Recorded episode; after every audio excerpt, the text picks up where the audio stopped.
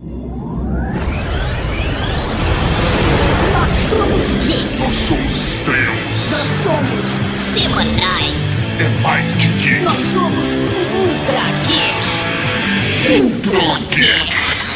Aú, Cavalaria Geek! Eu sou o Tatarkan você está ouvindo Ultra Geek! E aqui do meu lado, o cara que doou metade do cérebro pro comunismo, o professor Mauri. Metade do coração. Nossa, que escroto! Eu pensei que a minha piada era horrível. Você piorou ela. Parabéns, Mauri. Você está de parabéns hoje. Nós temos o prazer de gravar esse programa com a Fabi Carvalho, neurocientista, pós-doutoranda na USP em filosofia da mente, mas eu gosto de chamar ela só de Fabi. Ah, Oi, gente, meninos, muito obrigado pelo convite. é um prazer. É um prazer realmente estar aqui, poder divulgar minha pesquisa, falar um pouquinho da minha paixão, o que eu faço já há quase 20 anos. E se os ouvintes se interessarem pelo assunto, eles podem entrar no meu Instagram, que é mais voltado para a neurociência do café. Isso aí, os links estão aqui no post, tanto o Instagram quanto o e-mail. E aí, Tato, qual é o programa de hoje? Ah, preparem-se, porque nós vamos falar sobre neurociência. Ah, mas a gente não vai falar disso agora. Só depois dos Recadinho. recadinhos. Recados. Ô, seu Raul, tem recado pra você aqui, hein? Raul? Tem al- Raul? Tem algum Raul aí? Algum Raul aí? Tem recado pra mim, hein? Recadinhos, cavalarinha de quem?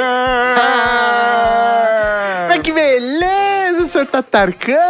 Exatamente, professor Maurício, estamos aqui para mais um Recadinhos. Começando, sério, galera, desculpe-nos. O episódio 330 ele foi lançado na própria segunda-feira, só que. Na madrugada de segunda pra terça, vai, Maurício, seja É, honesto. isso aí. Mas ele foi lançado com um pequeno defeito, com um pequeno erro na hora de exportar, vazou uma faixa de áudio que não deveria vazar. E durante o minuto 23 até os 30 minutos, teve um- uma ince- incessante. uma incessante Fomos ovacionados. palmas. É isso aí. Fomos ovacionados. Aí, no começo as pessoas pararam e pensaram, nossa, é da hora meu esse conteúdo, mas eu acho que tá demais. Então, assim, de verdade, galera, nos desculpe. Esse áudio já foi corrigido. E se você apagar esse áudio do seu dispositivo, qualquer um que seja, e baixar novamente, o áudio já está sem essas palmas. Dá pra ouvir o programa numa boa. Se você já baixou a versão sem palmas, maravilha, está tudo resolvido por lá. É, isso aí. E se o seu episódio tinha umas palmas, é porque você é da Cavalaria Geek Roots. Você deixa baixando automático. então saiu e já baixou, né? Então, obviamente, a grande maioria deve ter ouvido as palmas. Então, foi corrigido, está certinho. Então, baixa aí a sua versão bonitinha, ouça novamente, porque o conteúdo vale a pena. E foi um dia difícil, né, Mauri? A gente. Dá pra entender porque a gente se tropeçou aí também, né? Justamente. Vamos lá, professor Mauri. Vale a gente citar na nossa participação no podcast Entre Fraldas, falando do episódio Archangel Sim. de Black Mirror. É, rapaz, nós somos convidados pelos rapazes do Entre Fraldas para comentar o episódio Archangel e fazer aí, junto com eles, esse paralelo, né, de como é o controle dos pais, até que ponto isso é positivo, é negativo e tal. E, obviamente, né, nós não somos pais, mas estávamos lá dando nossas opiniões como filhos e como pessoas que assistiu Archangel. É, exatamente. E pessoas que têm noção de tecnologia o suficiente pra dar seus palpites. É, isso. Fantástico episódio. Recomendamos. O link está aqui no poster. E sabe o que é da hora, tá? O quê? Porque esse episódio fez parte da campanha O Podcast é Delas. Ah, exatamente como o Ultra Geek 330, que também faz parte da campanha O Podcast é Delas, e também este Ultra Geek aqui 331 também faz parte. Vamos falar rapidamente o que é o Podcast é Delas, Maurício? Sim. É uma campanha para estimular podcasts com mais vozes femininas. Faltam mulheres no podcast brasileiro, existem excelentes podcasts com mulheres, mas, comparativamente, existem mais homens do que mulheres na mídia, a gente precisa igualar. É isso aí, então nesse mês de março nós estamos colocando mulheres para participar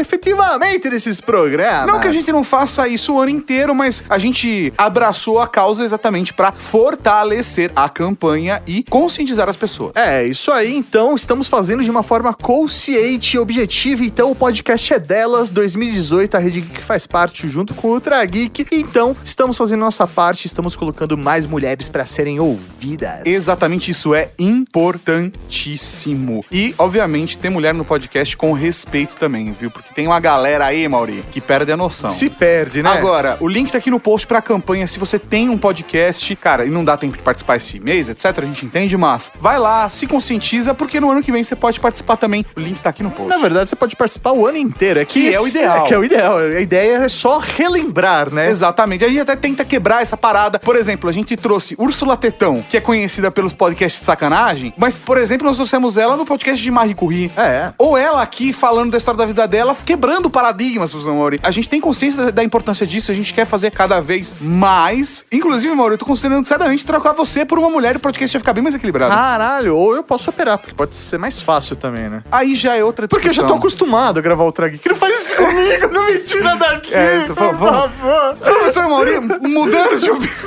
mudando de assunto, vale citar aqui o nosso padrinho da Rede Geek. Passamos já da meta pra março, não sei, né? Tem que ter certeza quando tirar o relatório, mas teremos o update, no Update! dia 30 de março, meio-dia e meio. Vai ter update ao vivo no canal da Rede Geek no YouTube. Youtube.com barra Rede Geek, já clica lá na sinetinha pra ser notificado e se inscreve. E não vamos esquecer, professor Mauri, os padrinhos já receberam os e-mails para reunião do Pauteiros. Fica ligado aí porque tá perto. E a promoção de Starlet com a Rockhead Games te dando um PlayStation 4 ainda está valendo, vai o mês inteiro de março. Se você não participou ainda, tem o link aqui no post. A gente já passou todas as informações. É válido também para quem tem endereço no Brasil. Os padrinhos que apoiam a gente têm que se cadastrar com o mesmo e-mail para ganhar todas as vantagens que a gente falou nos últimos recadinhos. E, cara, não tem, não tem que falar. Você tem que ir lá, redgeek.com.br barra Starlet. O link tá aqui no post. Vai, se cadastra, valida o seu e-mail para você concorrer a esse prêmio maravilhoso. PlayStation 4, mano. PlayStation, PlayStation. É isso aí, Tato. O que tem agora, o que tem agora, que tem agora? Agora tem PlayStation Podcast, podcast. podcast. PlayStation,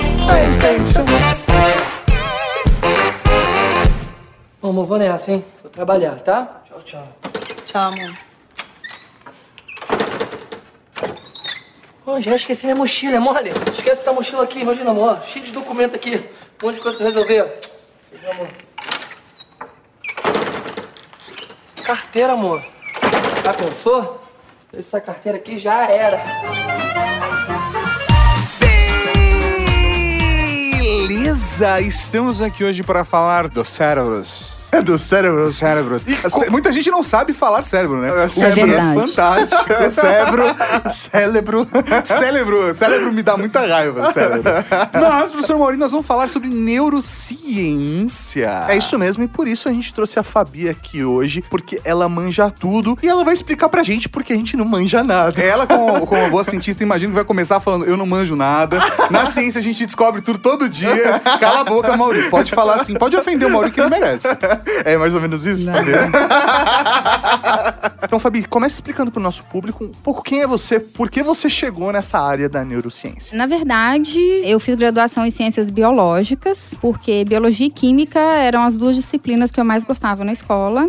E eu sempre tive interesse muito grande por animais. Eu adorava dissecar animais mortos. Que da hora. Eu lembro, eu Quando eu era lembro criança. na escola, quando na aula de biologia a gente foi dissecar uma minhoca. E foi, tipo, meu, um dia muito mais da hora das aulas. Sabe? Meu Deus! Dissecar minhoca! É, muito interessante. Assim, ou você ia trabalhar com biológicas, ou você ia empalhar bichinhos como hobby, é isso. Mais ou menos isso. Mais ou menos isso. E assim, eu adorava ir em peixaria, porque eu adorava ver o peixe sendo aberto. Sempre o animal morto, viu, gente? Por favor. Aí adorava ver o peixe sendo, sendo aberto e eles tiravam as vísceras. Eu adorava abrir sapo morto. Meu pai tem uma fazenda. Então a gente sempre achava passarinho morto, sapo morto. E a gente sempre abria. Inseto Eu sou morto. exatamente assim, só que com celular, carrinho, Que legal, rádio. cara. Adoro abrir e ver como Eu é por também, eu dentro. O que conecta com o quê? Por que Isso. o barulho sai desse jeito? Mas só Como que com- funciona a vibração no celular? É isso aí. O meu sempre foi nessa área de biológico. E eu lembro, gente, a minha avó, ela tinha aqueles volumes da Barça. Não sei se é da Sim, época de vocês. lógico, vocês sim. são super novinhos, Ah, né? para, né? Você Porque é muito gentil. Eu acho que você é mais nova que a gente. É, você Não. formol. Bem, ela tinha os volumes da Barça e tinha um, um dos volumes tinha um corpo humano. E eu lembro que tinha uma página de papel onde tinha o esqueleto e aí tinham páginas de plástico que você ia so- sobrepondo aí. Ah, com uma os- transparência. isso. Aí tinham os órgãos dos sistemas. Aí depois vinham os músculos. E depois vinha a pele. Com setinhas explicando o que era o que. Eu passava horas vendo essa Barça. É, pra quem não sabe o que é Barça, é como se fosse a Wikipedia, só que impressa. Exatamente. É bom a gente explicar, porque tem gente que não, não manja como funciona, né? O pessoal que tá, nasceu na internet, É. tem hoje 15 anos, tá ouvindo a E gente. como, e como por ser impresso não tinha vídeo, aí você tinha essas transparências pra mostrar como funcionava, né, anatomicamente. É curioso, é Eu curioso. fiz muito Procura trabalho no com a Google, Barça, procura no. Google quem não... É. E é muito louco, porque quando eu precisava fazer algum trabalho, né? Chegava, né, obviamente, criança, chegava nos pais e falava, eu preciso fazer tal trabalho, tal, geografia, história. Minha mãe falava, peraí, vamos ligar pra sua avó, porque minha avó tinha uma Ah. sala onde era só armário pra guardar os volumes da Barça. e aí a gente ia lá, ela já chegava lá, ela já tinha separado o volume certo, tinha marcado a página, falou, tá aqui o que você precisa Nossa, tá nessa. o- daqui." de Eram as verdade... enciclopédias de papel, É, né? Eu fico, eu fico surpreso como o Mauri, ele dá umas dicas de como ele é um falso comunista nessas horas. Porque a avó dele tinha uma sala só para aguardar a balsa. Ou seja, a avó dela tinha uma... Tinha a balsa, a balsa. Ela Claro que a tinha Fabi falou, uma balsa? biblioteca em casa. É, parabéns, Não, Mauri. não era biblioteca, era sala de TV. Ah, Era é a sala de TV. Parabéns, parabéns. eu- Seu eu- comunista de iPhone. Não, né? eu, eu venci o sistema, é Ah, diferente. tá eu saí da Matrix, tá? Ah, tá bom, tá bom. Mas é muito curioso, né? Como mudou, né? A maneira como a gente estuda. As gerações que Sim. agora estão na escola, a geração que agora está na escola, estuda de um jeito muito diferente do que a gente estudava. Sim. Justamente. E hoje é muito mais fácil fazer um Ctrl-C, Ctrl-V, né, gente? Ah, Justamente. A pessoa achar que sabe. Ah, e aliás, isso é uma teoria da filosofia da mente que se chama mente estendida. A Ah, pessoa. eu adoro essa teoria. Sério? Eu- sério, eu adoro essa teoria. Ah, então vocês têm que ler Andy Clark. Andy Clark, tá aqui, tá aqui a referência. Não tire no corte do. Não preciso me lembrar disso. Aonde a gente tem essa impressão que a nossa mente se estende além do nosso corpo e vai para os objetos do ambiente, né? Que louco isso. Sim, por exemplo, se eu te pergunto, você sabe que horas são? Você vai dizer sim, sei. E vai olhar no seu relógio e me dizer. Na verdade, você não Meu, sabe. Quem sabe é o seu genial. relógio. Justamente. Não, Sim. isso é muito louco, porque eu tenho essa sensação do tipo, meu, eu preciso conhecer um mínimo sobre o máximo de coisas que eu puder. E aí, porque aí eu vou saber onde buscar o restante das informações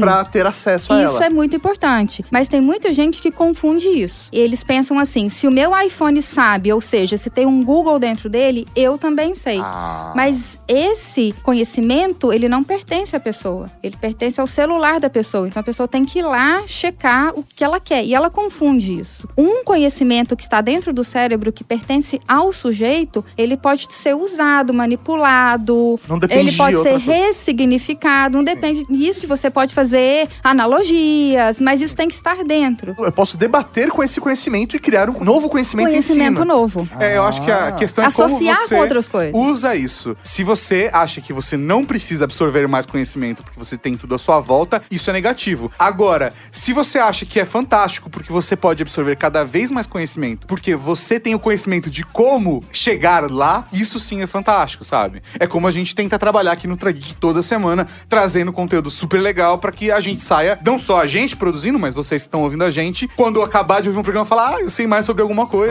E é isso aí, até a próxima semana. Na verdade, até sábado, porque tem, né? O e-mail show. show. Mas é isso aí. Mas vamos lá, Fabi, você tá contando um pouco da sua história. Aí eu decidi entrar no curso de Ciências Biológicas, aí eu fiz Ciências Biológicas na UFMG, daí eu já fiz o bacharelado em Bioquímica, já segui para a área de Neuroquímica no meu mestrado, na UFMG também. Você já entrou no mestrado direto aí. Direto. Durante o meu mestrado, eu estudei as bases celulares e bases neuroquímicas do processo de memória em modelo animal. Que legal. Mas como Em é isso daí? ratos. É, é meio condicionamento mesmo? Isso. A gente, na verdade, causava uma síndrome nesses ratos, que chama síndrome de Wernicke-Korsakoff, que é uma síndrome causada pelo uso crônico de álcool e deficiência de vitamina B1. Que a Nossa! pessoa que tem o consumo crônico de álcool, ela absorve menos vitamina B1. Então, ela lesa neurônios por conta disso. Entendi. E lesa neurônios em partes específicas. Sim, mas, gente, desculpa tirar a dúvida, assim, mas eu acho que tem muita gente que deve estar do outro lado agora. Quer dizer que se eu beber e tomar um centro, não tá de boas? Absurdo. eu tinha que perguntar. Eu tinha que perguntar. Bem, não.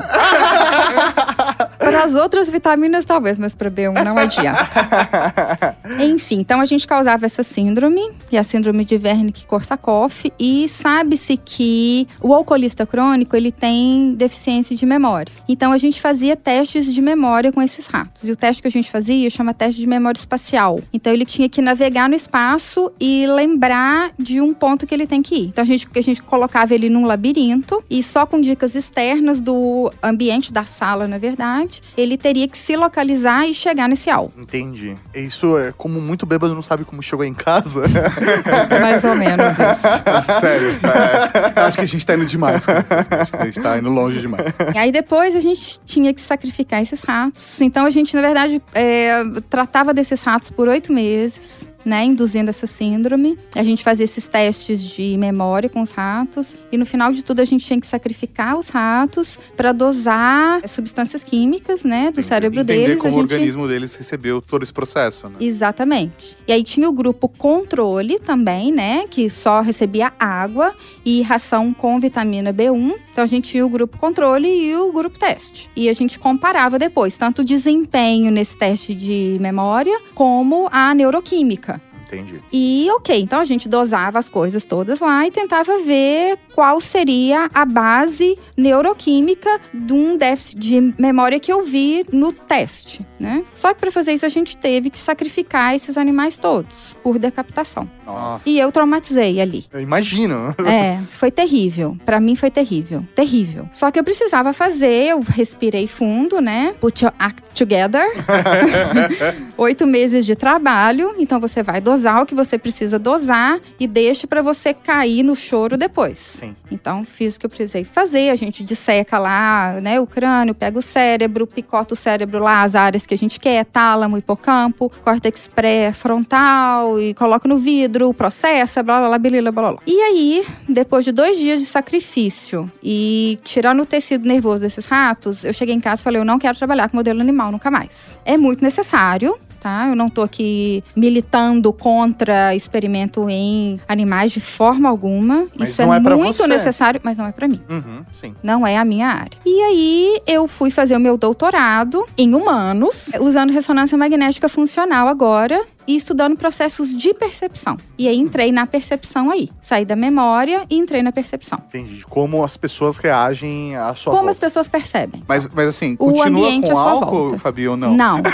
vamos, vamos colocar as pessoas aqui. é, Vamos aqui dar na uma tequila. máquina, dá uma tequilada, plum. Liga a máquina. Faz ela tentar voltar pra casa. A gente, a gente só não sacrifica depois. não, mas é complicado. Eu, eu, eu entendo, assim. É, particularmente, por exemplo, eu sei que tem um monte de coisa que eu me incomodo de ter teste em animal. Inclusive, eu tento não comprar coisa com teste em animal. Mas Sim. na área médica, por exemplo.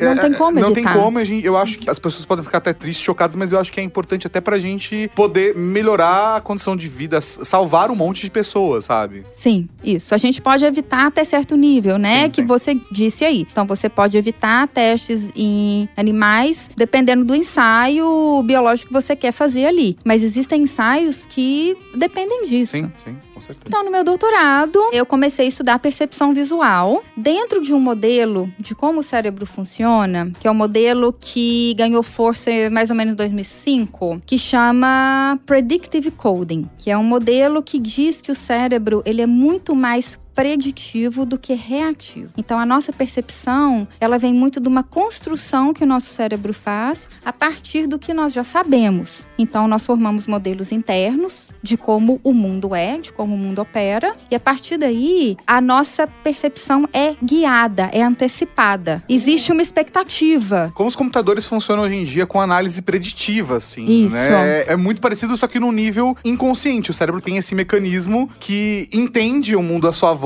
e ele vai prevendo o que pode acontecer baseado na experiência que ele já teve. Isso. E não necessariamente o sujeito tem consciência disso, é o que você disse, né? Muito disso é automático, é inconsciente. A gente não sabe o que está acontecendo, né? As computações que estão acontecendo ali dentro, que envolve sistema límbico, envolve sistema de linguagem, envolvem várias coisas. E isso tudo aí é usado para que a gente consiga antecipar o que vem agora no meu ambiente. Isso é muito importante porque a vida seria impossível se a gente tivesse que processar tudo do zero o tempo inteiro. A demanda energética não seria viável Ou aí. seria tudo muito lento, né? extremamente lento. E aí, no caso, o, o cérebro, ele utiliza todos os sentidos para fazer essa análise preditiva, é isso? Isso, ele utiliza todos os sentidos e ele utiliza também estímulos afetivos, né? Porque a gente faz associações afetivas o tempo inteiro. Nossa, eu ia fazer uma brincadeira agora de Capitão Planeta, né? Que o coração aí vale, então vale. Vale. O coração conta. Sério, nossa. Tá a gente vendo? tá- Sério, não é? A gente tá num dia complicado. Não, é hoje. porque normalmente a gente pensa lá no, no, é, olfato, visão, tato, né? Mas Isso. Oi? o- o- isso. E aí o sentimento então também influencia nessa análise. Sim, sim, sim. A gente tem que pensar que a parte da cognição e a parte da emoção, que é a parte afetiva, andam juntas. Apesar do estudo dessas duas partes serem separadas, você tem neurocientista que vai mais para uma área e outro neurocientista que vai mais para outra área, essas coisas andam juntas, tá? Entendi. Quando você percebe um objeto, você tem a parte da cognição desse objeto, mas você também tem a parte afetiva dele. E o conceito de conceito, fiz um metaconceito agora, Ninguém segura a gente. ele engloba tu, tudo isso. Então tem os dados perceptuais, Aham. tem os dados afetivos, tem os dados de memória, do que eu já sei sobre esse objeto, e tem até dados motores. Se eu penso no conceito de garrafa, que eu tô vendo uma aqui na minha frente, Sim. então é fácil. Eu tenho dados perceptuais, tudo isso, e também tem dados motores. No meu conceito de garrafa, tem como é a intenção motora se eu que quiser pegar a interagir garrafa. com ela. Isso. Visualizando objetos, você consegue ter uma expectativa de textura, de peso, de Exatamente. comportamento daquele objeto. Formato. Como ferramenta, né? Exatamente. Chave do carro. Viu a chave do meu carro, amor? Tá aqui a chave do carro? Deixa ela aqui. Aqui. Aqui? Na minha cara. Se fosse uma cobra, eu me mordi. Né? Tchau. Tchau, amor. Peguei a chave do carro, deixei a carteira aí. Vai, está aí. Aí. Deus do céu. Dinheiro, tudo pra comer. Beijo. Isso é muito doido, porque no final das contas, o que você tava falando no último bloco, é, é que tudo à nossa volta, pra gente, é uma ferramenta, porque a gente interage com tudo e a gente usa essa ferramenta pra atingir um, um objetivo. Isso. É, então, a gente tem, cria uma expectativa de como essa ferramenta funciona pra gente, seja ela o que for, seja ela uma garrafa, um videogame, um computador, um smartphone, e a gente vai colocando isso dentro de uma caixinha de expectativas de como ela funciona. Então, com o passar do tempo, cada vez é mais fácil de a gente reagir. Por isso que uma criança, quando pega uma garrafa, ela tá experimentando a garrafa até chegar num ponto de, ah, ok, agora eu sei o que é uma garrafa, e quando ele é adulto, tirando uma exceção como, por exemplo, eu, ele consegue pegar uma garrafa sem derrubar a água. Sim, é. E ele não se admira tanto mais com as coisas, né? Sim. A gente perde essa coisa de uau, como isso é legal. O bebê tem isso o tempo inteiro, porque pra ele tudo é muito novo. Então ele explora os sentidos daquilo ali, ele toca, ele bate pra ver que som faz, ele Coloca na boca, ele quer ver textura na boca, se tem gosto, né? Ele joga no chão, ele tá testando lei física aí, né? Se eu jogar no chão cai, se eu jogar no chão cai outra vez, É se eu jogar no chão empírico, cai né? outra vez. É, o bebê muito empírico. Isso é muito, muito lindo. E a gente perde muito disso, né? Sim, isso, é, isso é muito triste. Eu batalho pra não perder. É, Eu batalho esse retorno à infância é tão importante pra vida, sabe? Porque a nossa tendência é justamente viver no automático. Sim. O nosso cérebro é preguiçoso. Ele quer gastar o menos de energia possível. Isso que ela tá falando é muito real, porque para e pensa na sua vida agora. Quando você pega, sei lá, uma garrafa, você já sabe como é essa garrafa, mas quando você encosta nela, tem uma textura completamente nova, você não se surpreende com aquilo. Você volta a ser criança. você fala, meu Deus, olha essa textura, você quer compartilhar com um amiguinho do lado. Olha faz- essa garrafa que legal. Todo mundo faz, faz todo mundo encostar nela. Você quer comprar aquela garrafa que você não precisa porque ela tem uma textura diferente. Então Exatamente. fica mágico, É, né? é. Isso é muito legal mesmo. É muito foda. É, e aí a gente volta pro Ultra Geek 291 Design, fica aqui a referência pra vocês. e vale citar também, já que tá na lista, o Ultra Geek 160, o cérebro humano, que a gente falou de um assunto parecido. Foi o início É dessa conversa que a gente tá tendo nesse episódio. E aí, então, isso explica porque, por exemplo, uma criança, né, pequena, hoje, quando, sei lá, pega uma revista ou vai numa televisão, ela tenta dar zoom, como faz no smartphone, tenta ficar passando o dedo pra tentar interagir. exatamente. porque ela interage hoje primeiro com uma tela, o smartphone, um tablet, do que com E, e uma, mesmo que não seja uma- primeiro, uma revista, né? é um Sim. tipo de interação É que é. funciona. Aí ela testa. Funciona com a revista também? Isso. Fun- o que, com o que mais funciona? É tentativa e erro, Sim. né? Aí, nesse caso. Meu, muito Mas legal. é estranho ver isso, É, é muito né? estranho, porque a gente cresceu, a gente foram fases pra gente. Sim. E pela criança, não. Ela já só existe, ela existiu. no mundo onde É. o, o smartphone é mais uma das ferramentas disponíveis. E eu acho que a gente não tem que nem se chocar com isso, porque é, é natural que essas novas ferramentas vão mudar a maneira como a gente interage É. com o mundo à nossa volta. Mas é divertido vê-lo. É, Ah, isso. com certeza. Só criança, tipo, se frustrando com uma revista aqui. Como assim essa foto não dá zoom, né? é muito É bom. muito legal. Agora você tá no pós-doc e qual é o caminho que você tá Isso. tomando? Então, aí no doutorado eu entrei nesse modelo do Predictive Coding, né, que eu já disse, e ele funciona da seguinte forma: ele diz que a gente vive nessa maneira automática, a gente interage com o mundo dessa forma automática o tempo inteiro. Então a gente até deixa de prestar atenção nas coisas. A partir do momento que o cérebro acha que já sabe, Eu não você faz saber não. mais disso. Então eu pego essa garrafa batendo papo aqui. Eu tô prestando atenção em você. E é Na mecânico. conversa é completamente mecânico. Dirigir. Tanto que isso, exatamente. Dirigir, eu dirijo conversando enquanto eu ouço uma música, enquanto eu tô pensando, será que eu liguei o forno antes de sair de casa? Exatamente. Tudo acontecendo ao mesmo tempo. Isso. Uma vez que a gente sabe a habilidade, né? Uma vez que a gente consegue dominar aquilo ali, a gente não precisa prestar atenção nela mais. Tanto que se você me perguntar qual o do rótulo da garrafa de água que eu falei, eu não sei. Eu não Você prestei atenção. É o que a gente Exatamente. chama do fiz no automático. Fiz no automático. Então eu não percebo diferenças pequenas nela mais. Entende? Se ela faz parte do meu conceito garrafa, se ela tem o que é invariante para ser colocado na minha caixinha garrafa, eu não presto atenção nela. Eu não capto detalhes mais. Mas isso também pode ser utilizado de uma maneira extremamente positiva, porque existem algumas técnicas de aprendizado que se conectam com teorias de onde você coloca as pessoas num ambiente imersivo, onde ela tem que lidar com um problema diversas e diversas vezes até que aquilo se torna automático, a ponto de que ela aprende extremamente rápido e se torna um processo natural para ela por conta da imersão. Por exemplo, Sim. tem um monte de gente fazendo estudo de idiomas assim. Então você consegue em três, seis, eh, nove meses fazer uma absorção de um idioma novo. Ah, tudo bem, você pode não ter ah, o melhor eh, sotaque do mundo, mas você consegue se comunicar naturalmente e você esquece que você está falando naquele idioma. Então você consegue. Porque quando, depois que você absorve um idioma, você consegue entender os dois idiomas ao mesmo tempo, sabe? E aí se torna um processo natural. Se você escuta uma frase sendo falada nesse seu segundo, terceiro ou quinto idioma, você vai captar automaticamente e você vai compreendê-la sem ter que fazer esforço. Sem então, precisar fazer uma tradução para sua língua nativa. e, e essa é a coisa mais mágica de como o cérebro funciona. Porque falar um outro idioma não gera esforço. O conceito que você está falando do predictive é exatamente que o cérebro ele é preguiçoso, mas ele traz essas vantagens. Porque Isso você vai é pegar uma extremamente garrafa, vantajoso. você não precisa fazer todo o cálculo do mundo. Você vai Exatamente. falar, tanto no seu idioma como em qualquer outro idioma, um conceito, você não vai ter que fazer todo o esforço do mundo, sabe? Sim, a nossa vida não seria possível como ela é se o cérebro não tivesse essa capacidade antecipatória. Isso é fundamental, mas às vezes Ai, isso sempre tem um falha. mais, sempre tem um mais. Às vezes isso falha, não é? Mas isso não cria, por exemplo,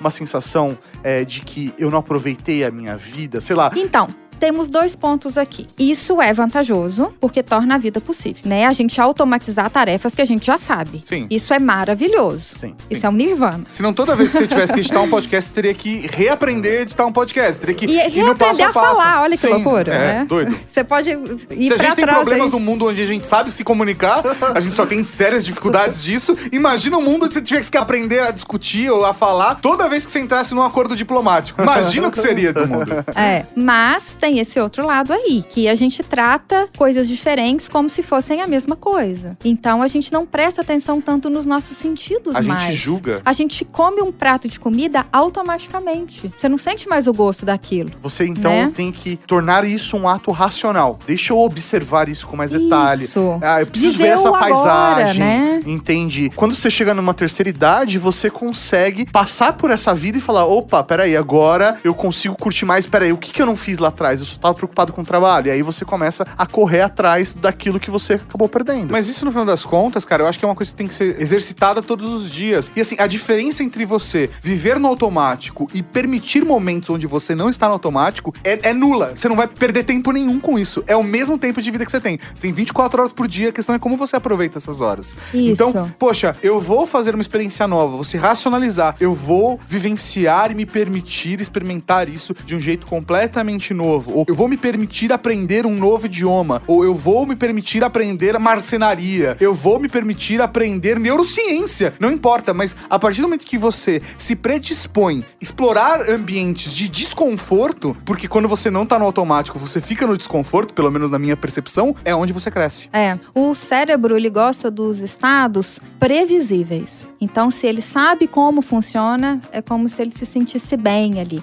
Até a parte afetiva mesmo, né? O desconhecido pode trazer ansiedade, porque a gente não sabe como funciona aquilo. E aquilo ali, biologicamente, pode significar risco. Você não sabe ainda. É claro que isso depende da personalidade da pessoa. Existem pessoas que são mais neofóbicas e outras são mais neofílicas, né? São mais abertas a experiências novas e outros não. Entendi. Então, mas o cérebro ele tende Nossa, a que querer nome se bonito. colocar. Sério, eu vou vou abrir o Clube dos Neofílicos do Brasil. É um nome tão bonito isso. Você achou? Nossa, a gente tem que se unir, galera.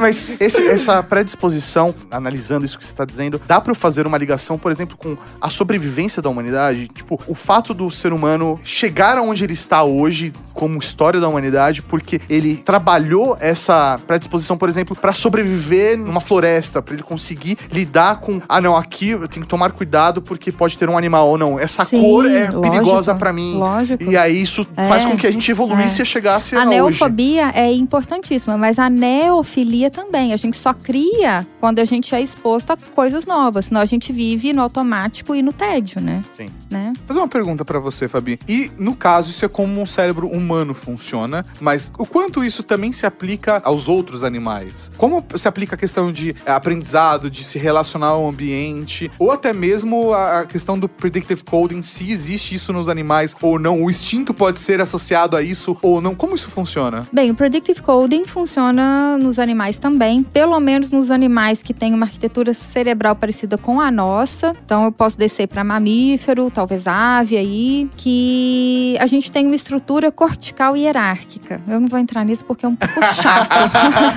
Ok, se você quiser pesquisar, tem lá cortical hierárquica e é isso aí. Você sabe escrever no Google. Esses animais, eles usam, então, esses modelos internos, essas memórias que são construídas a partir de amostragem estatística que eles têm, né? Para predizer o ambiente. Então, eles antecipam o ambiente também. Eles aprendem que aquela superfície dá choque, aquele alimento é tóxico. Eles aprendem da mesma forma que a gente. A questão do humano é que a gente tem uma extensão espaço-temporal nas nossas vivências. A nossa memória ela consegue abarcar um leque espaço-temporal muito maior do que a dos animais. Então a gente usa eventos passados, muito passados, e planeja um futuro muito futuro. E os animais eles não conseguem fazer isso. Os animais eles também não têm muito raciocínio condicional, como a gente tem. Se eu tivesse feito, teria sido assim, entende? Eles não Entendi. conseguem fazer isso, é. Tem o Eu devia ter imperfeito. falado, dado essa resposta. Isso. Aquela música- Eles não sofrem com isso. ter amado mais, trabalhado bem, visto o sol se pôr. É que é o pior sentimento quando você tá, né, depois de uma discussão, fala, putz, meu, É, se eu tivesse dado essa resposta. Isso. tinha O animal não rumina algo que ele fez e não deveria. O Mas animal ele não tem depressão, é, verdade, não tem Mas, isso. mas ele, é- eu acho que em alguns casos hoje em dia eu tô descobrindo até que tem, mas não por conta disso. Mas eles aprendem, por exemplo, coisas importantes, como se eu como o papel higiênico dos humanos, eu levo bronca. o que já é importante, isso é um caminho importante. É, mas às vezes ele quer comer papel higiênico dos humanos pra chamar atenção. Ah, isso é um problema. Como o bebê que faz manha. É isso aí. Atenção negativa é atenção. Mas não é só bebê que faz manha, tem muito adulto que faz manha também. Tem. Nossa, tem muito adulto criança Que traz mundo, isso, né, pra vida. Nossa, bate o pé. Igual a criança, eu vejo muito disso. Eu falo beijo, mas eu quero meu beijo antes de trabalhar, né, meu amor? Agora sim, beijo, carteira, mochila, tudo. Mais cinco minutinhos e eu fico azedo, amor. Esqueci o desodorante, ó. Chega tá saindo lágrima. Vocês tinham me perguntado do pós-doc. Sim. O meu pós-doc agora é na área de filosofia da mente, então ele é mais teórico, tá? Eu não faço experimentos, mas eu continuo na questão do predictive coding e principalmente na parte onde ele fala sobre o erro de predição. Então, como eu tinha dito, a gente vive no automático. A partir do momento que a gente prediz como o mundo funciona, a gente automatiza aquilo ali. Mas podem acontecer erros, né? Às vezes a gente antecipa que a coisa vai ser de um jeito e ela é de outra forma. Às vezes eu vou levantar um objeto, fiz um cálculo de peso ali e o objeto tem um outro peso. Ou eu vou beber algo que tá num copo, parece água, mas é vodka.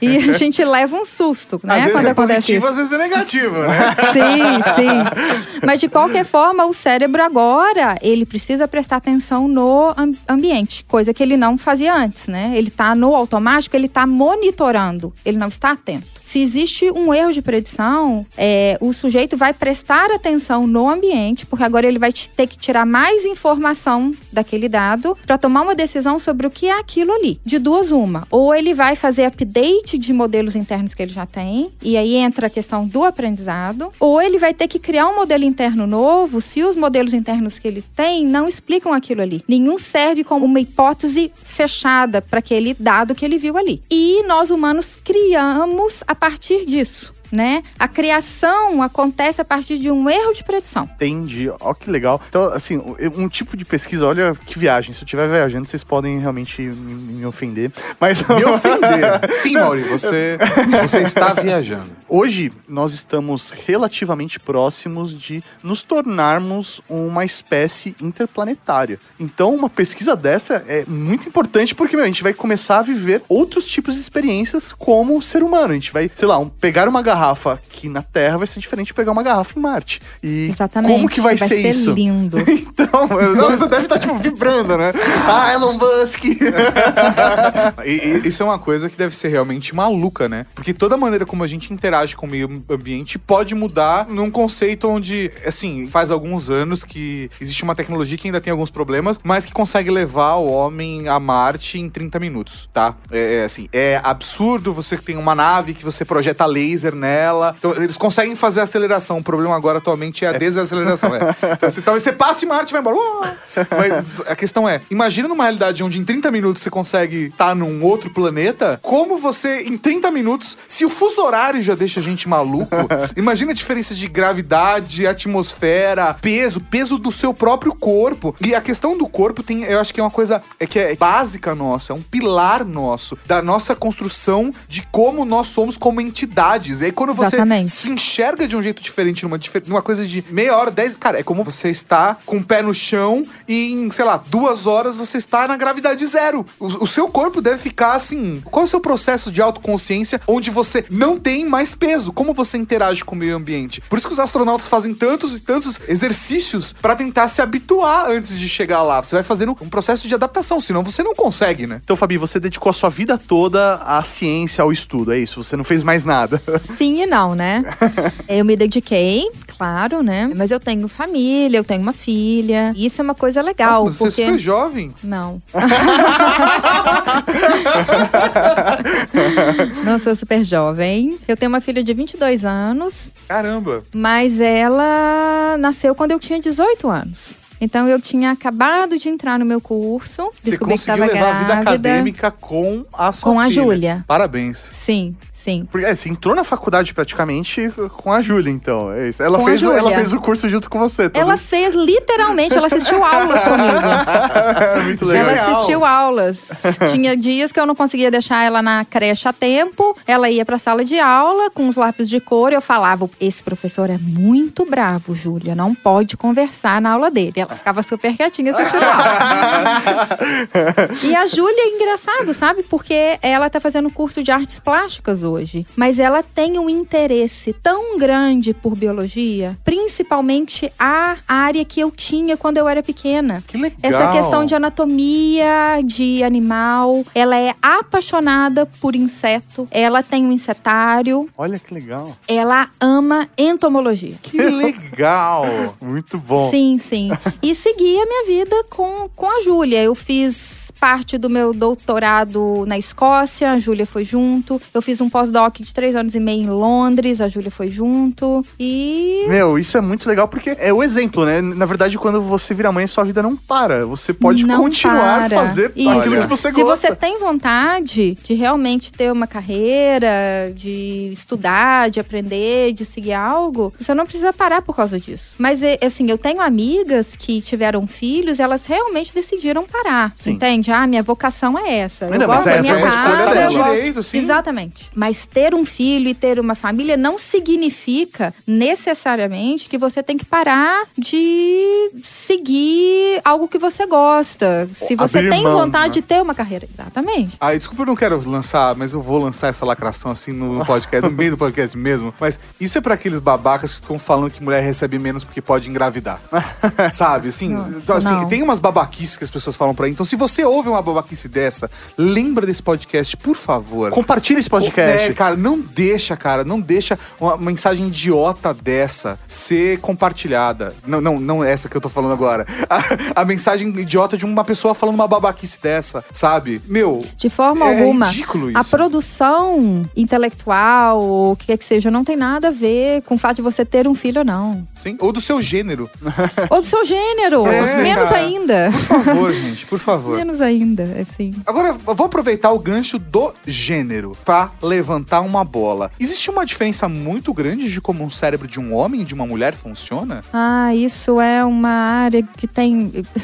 Tem muito debate sobre isso. A diferença não é muito grande, ponto. Isso eu já posso dizer. Não existe um dimorfismo. Biologicamente falando, é. Não existe um dimorfismo. Isso. Tem muito mais sobreposição do que funcionamentos distintos entre um gênero e outro gênero. Mas existem processos distintos, sim. O que é o esperado, né? Sim, sim. Assim, né? Nada Até porque uau. os organismos são diferentes. Os organismos e precisam são de funções perfil diferentes. hormonal, Sim. né? Essas coisas todas mudam. Então, isso interfere no funcionamento do cérebro. E a gente pode até levar isso, por exemplo, para transtornos mentais. Existem alguns transtornos mentais que são mais prevalentes em homens e outros transtornos mentais são mais prevalentes em mulheres. E isso reflete também é, um funcionamento dessas áreas. Né, assim, então, a- às vezes uma área é mais vulnerável na mulher, outra mais no homem. Mas então isso existe uma parte do diferença. organismo. Na verdade, sei lá, os homens, por exemplo, podem ter mais ataque cardíaco. Exatamente. As mulheres têm mais chance de ter um tipo de câncer nos seios. C- Câncer de mama, porque o homem também pode ter. Agora, é mais provável que um homem seja daltônico do que uma mulher. Mas isso em qualquer aspecto do corpo humano Exatamente. tem algumas variações, mas é só um tipo de leitura. Você pode fazer essa leitura com gênero, ou você pode fazer essa leitura, por exemplo, de pessoas com cabelo castanho e pessoas com cabelo loiro. E aí tem algumas coisas que vai ser mais tendencioso pra um lado ou pro outro. É, Depende de como você divide isso, ou não. Eu tô sendo muito babaca. É, o cabelo ignorante. castanho e cabelo louro, assim, eu acho que você meio que forçou o fator aí. Pode ser que até tenha uma associação. Tipo assim, quem procura acha, né? Mas é, a questão do gênero é mais óbvia, que a gente, a gente vê isso, Sim, né? sim. Uma mulher e um homem, se você compara anatomia, a fisiologia, difere. Mas, como eu disse, não difere no nível de você é, pregar um dimorfismo. Um ser melhor do que o outro. Não, melhor então nem cabe aqui, né? Mas essa discussão ela não é delicada por uma questão política também, porque existem outros interesses sociais. Ah, e... eu acho isso idiota, sinceramente. Ai, que fantástico. É, eu Nós acho que isso não vem ao caso, né? Assim, mulheres têm habilidades que homens não têm, homens têm outras que as mulheres não têm. Gente, a gente se completa. E é isso aí. É isso né? aí, somos uma boa equipe, né? Somos uma boa equipe.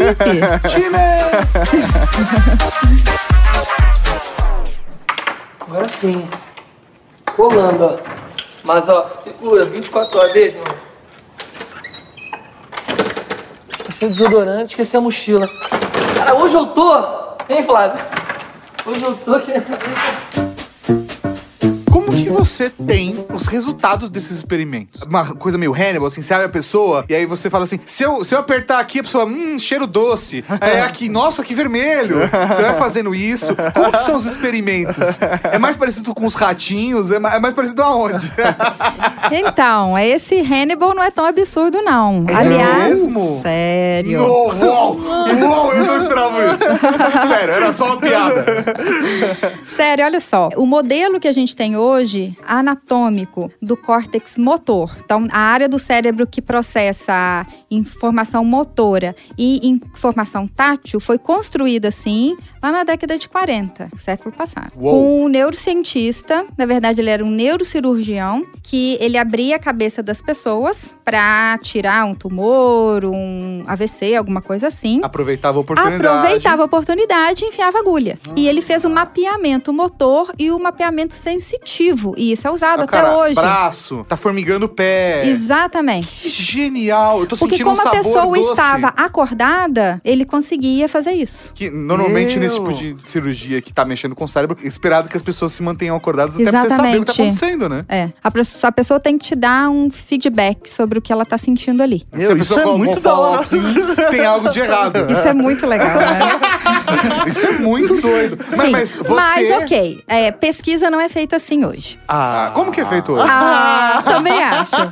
Bem, a gente tem várias técnicas, né? Porque a neurociência, ela é o estudo do sistema nervoso. E estuda tanto a estrutura anatômica como função, indo desde a célula até o comportamento. Então, o objeto de estudo varia bastante, né? Tem gente que tem o interesse de entender como funciona o canal de sódio de um neurônio. Aí o cara fica numa uma placa de Petri o dia inteiro. E fica numa placa de Petri o dia inteiro, colocando compostos químicos ali para ver se algo bloqueia o canal de cálcio ou não, né? Enfim, assim. E existem neurocientistas como eu que têm o interesse no comportamento. E então a gente tem algumas técnicas para poder tentar entender quais seriam as bases neurais que estão por trás daquele comportamento X, de uma percepção, processos de memória, processos de linguagem, etc. Duas técnicas que são bastante usadas hoje é o eletroencefalograma.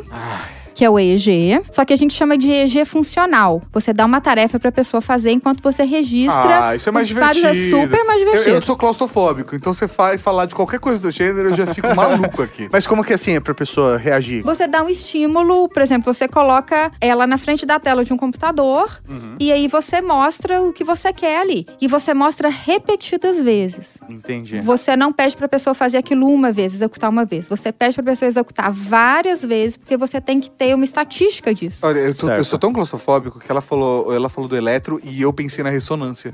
Então, isso que eu tô pensando aqui. O eletro não dá claustrofobia. Não dá claustrofobia. É uma touca, É né? uma touca maluca e um gelzinho no cabelo. É. Nada que eu não faça. Nada que eu não faço todo nojentinho. sábado, sabe?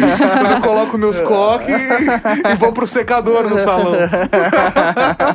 Mas isso é muito legal, porque você vai entender como a pessoa reage a partir de um filme que você tá colocando a pessoa pra ver, ou colocar ela pra fazer uma tarefa, por exemplo, ah, joga Mario aqui meia hora. E você vai estudar o cérebro de como a pessoa tá reagindo com um videogame. Sim, você pode fazer com estímulos realísticos, como um Aham. videogame, um filme, ou você pode fazer com estímulos mais simples. Uma cor. Como uma figura geométrica, uma cor, é, um rosto, né? Que área do cérebro que processa rosto humano ou emoção. A diferença entre o, o rosto do seu companheiro, do seu parceiro, e o rosto do seu pai ou da sua mãe. Sim, a diferença de um rosto com raiva, de um rosto feliz. Que legal. né? Então são várias coisas. Você pode dar vários, vários estímulos visuais, estímulos auditivos, estímulos táteis, pedir para ela executar uma tarefa motora. E aí você vai ver quais as áreas do cérebro ali respondem mais aquilo. Mas como eu disse, você tem que repetir, porque você tem que ter uma associação de área ficou ativa, ficou inativa, ativa, inativa, ativa, inativa. Você tem certeza que aquela área realmente participa daquilo ali. E você tem que fazer com várias pessoas. Entendi, pra entender Né? o grupo. Exatamente, porque você estudar um indivíduo vai te dar como aquele indivíduo é. Você tem que estudar um grupo de pessoas para você ter uma média. Entendi. Com a ressonância idem, tá? Agora eu tô- já tô nervoso. Agora você tá até, tá até suando. Não, não, tô, agora tô tranquilo.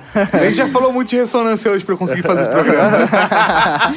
A ressonância idem, você coloca a pessoa na ressonância E vai deixando ela ter essas experimentações também. e você dá um estímulo, né? Ou estímulo visual, um estímulo afetivo, um estímulo tátil, um estímulo auditivo, um estímulo de paladar, olfativo, enfim. Depende da sua linha de estudo aí. E você também vai medir as áreas do cérebro que vão ficar ativas enquanto a pessoa está executando aquilo, aquilo ali. Novamente, você tem que fazer isso repetidas vezes com um indivíduo e você tem que fazer com vários sujeitos para que você tenha uma amostragem estatística boa, certo? Só que, então por que que uns fazem EG, outros fazem ressonância? Geralmente uma técnica complementa a outra. Tá. Às vezes uma técnica é boa para uma coisa e outra técnica é boa para outra coisa. Por exemplo, a ressonância ela tem uma resolução espacial muito boa, mas a resolução temporal dela é muito ruim, porque na verdade ela está medindo fluxo de sangue, não disparo elétrico da célula. Então, para o fluxo de sangue chegar naquela área, demora. E infelizmente não dá pra você fazer os dois ao mesmo tempo, né? Eles estão tentando desenvolver isso, né? Um eletrodo que não perturbe o campo. Que aí você Magnético. conseguiria ter as duas imagens ao mesmo tempo e seria Isso, muito é. bacana, né? E o EEG é o contrário disso. Ele tem uma resolução temporal excelente, mas a resolução espacial dele não é tão boa assim. Entendi. Então, dependendo da sua hipótese, da sua pergunta, você escolhe uma técnica ou outra Eu vou técnica. uma ferramenta, eu vou pra outra, depende do que eu Exatamente. quero testar essa minha teoria. Isso. E outra coisa que é muito importante, uma vez que você tem os seus dados,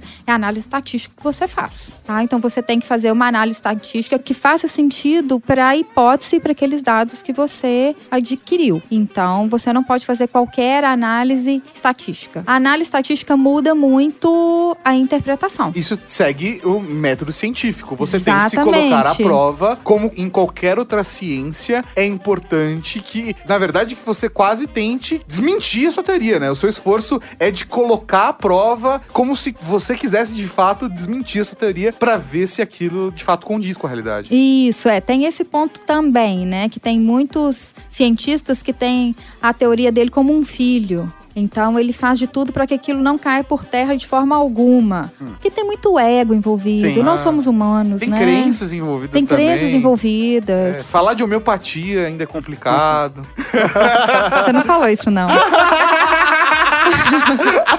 Ainda é complicado, eu já superei isso faz tempo. né? Bem, então é isso. Então nós temos várias técnicas, vários tipos de análises, e aí o cientista deve escolher a melhor para a pergunta dele. E aí, dentro dessa sua análise, você também insere outros elementos para entender variação? Por exemplo, álcool. Você pode dar uma bebida para uma pessoa e falar, vamos ver como você reage a essa imagem, só que agora sobre o efeito de álcool. Claro, você pode fazer isso. Você também pode medir, por exemplo, a resposta de um grupo que tem um transtorno mental X, né? Por exemplo, eh, tem muitos estudos com transtorno de humor e percepção de emoção em faces. Então, a pessoa que tem, por exemplo, transtorno de ansiedade generalizada, ela vai responder a uma face neutra como se fosse uma face de valência negativa, uma face com raiva. Doido. Entendi, olha só. Então muda a percepção do estímulo. É aquela coisa toda. A pessoa tem um modelo interno ali e que é muito dominante. Isso muda até a percepção dela. Nossa, eu quero É? ver um estudo de como que o cérebro funciona quando você tá ouvindo um podcast. Isso deve ser muito doido. Eu quero muito fazer uma pesquisa de como as pessoas reagem ouvindo Ultra Geek. Deve ser muito da hora. Imagina que legal, Mauri. Ou decepcionante. É, mas- ou entender os distúrbios que os podcasters têm. Isso sim seria bem interessante. Muito bom. No começo do programa, você divulgou o seu Instagram e você fez um pequeno detalhe falando assim que lá você posta muito coisas relacionadas à, à cultura do café e tal. E por que isso? Você tá fazendo uma pesquisa direcionada ao café? Sim, é uma parte do meu pós-doc, eu abri um braço nele aí, onde eu estou estudando a percepção sensorial do sabor em café. A do sabor. Isso. Das nuances, aquelas nuances que o barista consegue perceber, ou, ou que os enólogos falam assim: ah, isso aqui é mais frutado, isso aqui é mais. Sinto pêssego. é isso? Não, não nesse nível. Sinto pêssego. Ó, Uma velha virgem que pisou nessa uva. Sem nenhuma referência à banda. Bem, o meu interesse é como o cérebro do consumidor do café constrói a experiência de sabor do café. E o meu interesse principal é como os atributos extrínsecos, a gente diz, ao alimento modulam isso. Ou seja, o meu interesse não é o café em si, mas como a xícara muda a percepção de sabor do café. Olha. Como a música ambiental muda a percepção de sabor do café. Meu, isso Como é. a cor da parede do, do lugar muda a percepção de Porque sabor você tá café. criando todo um sistema ali. A, a pessoa é uma a experiência, percepção de né? sabor é multissensorial, exatamente, é uma experiência imersiva. Já se sabe disso com vinho. O pessoal do vinho tá anos-luz na frente do pessoal do café. Né? Lógico, o vinho é consumido há muito mais tempo e essa questão do café especial é muito recente, que é a terceira onda do café, isso tem lá uns 20, 30 anos no máximo aí. O vinho não, o vinho já tá nessa há muito tempo.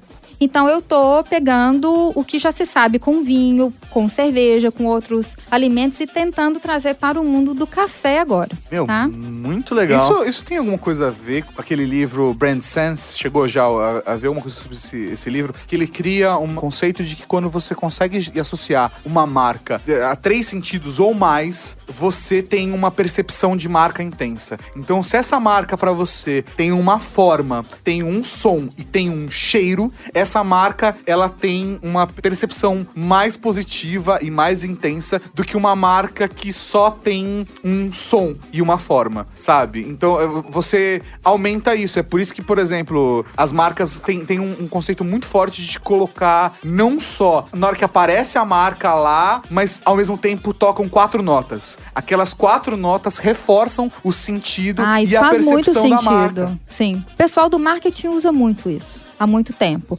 As grandes empresas, elas têm consultores neurocientistas justamente por causa disso. Que legal, Mauri. A Honda tem isso. A gente É? precisa fazer o cheiro do carro, a textura do banco, tudo isso é pensado. Você tem uma Meu. experiência multissensorial quando você entra no carro. Porque, na verdade, pro ser humano, como ele tá no automático, ele simplesmente só gosta daquilo. você só gera uma boa sensação. E se você vai pro olfativo, é mais potente ainda, porque você entra no afetivo. Então você fantástico. cria um link afetivo com aquilo ali. E o café, além do sensorial, tem a parte afetiva também, né? A gente tem memórias de infância. O momento que você tomava café. É, a cheiro casa da do avó. café quando você acordava na casa da sua avó, o café olha, com bolo. olha que lindo. Nossa, que fome que me deu. Ah, aquele, a- aquele bolinho de cenoura, Ah, né? Nossa senhora.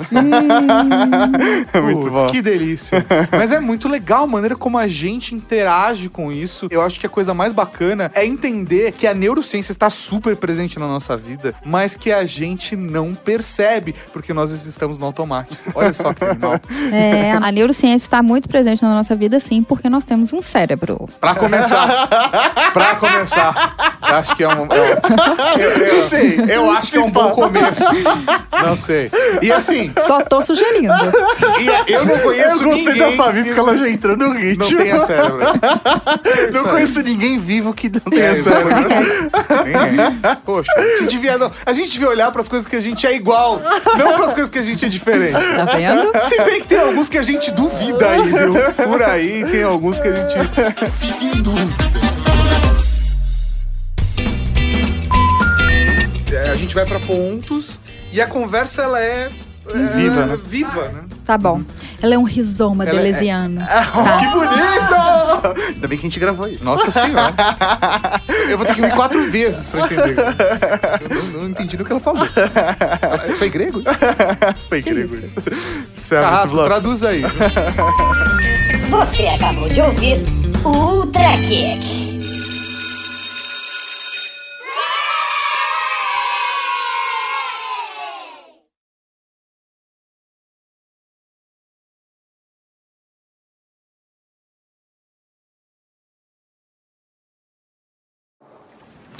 Agora foi, meu amor, ó.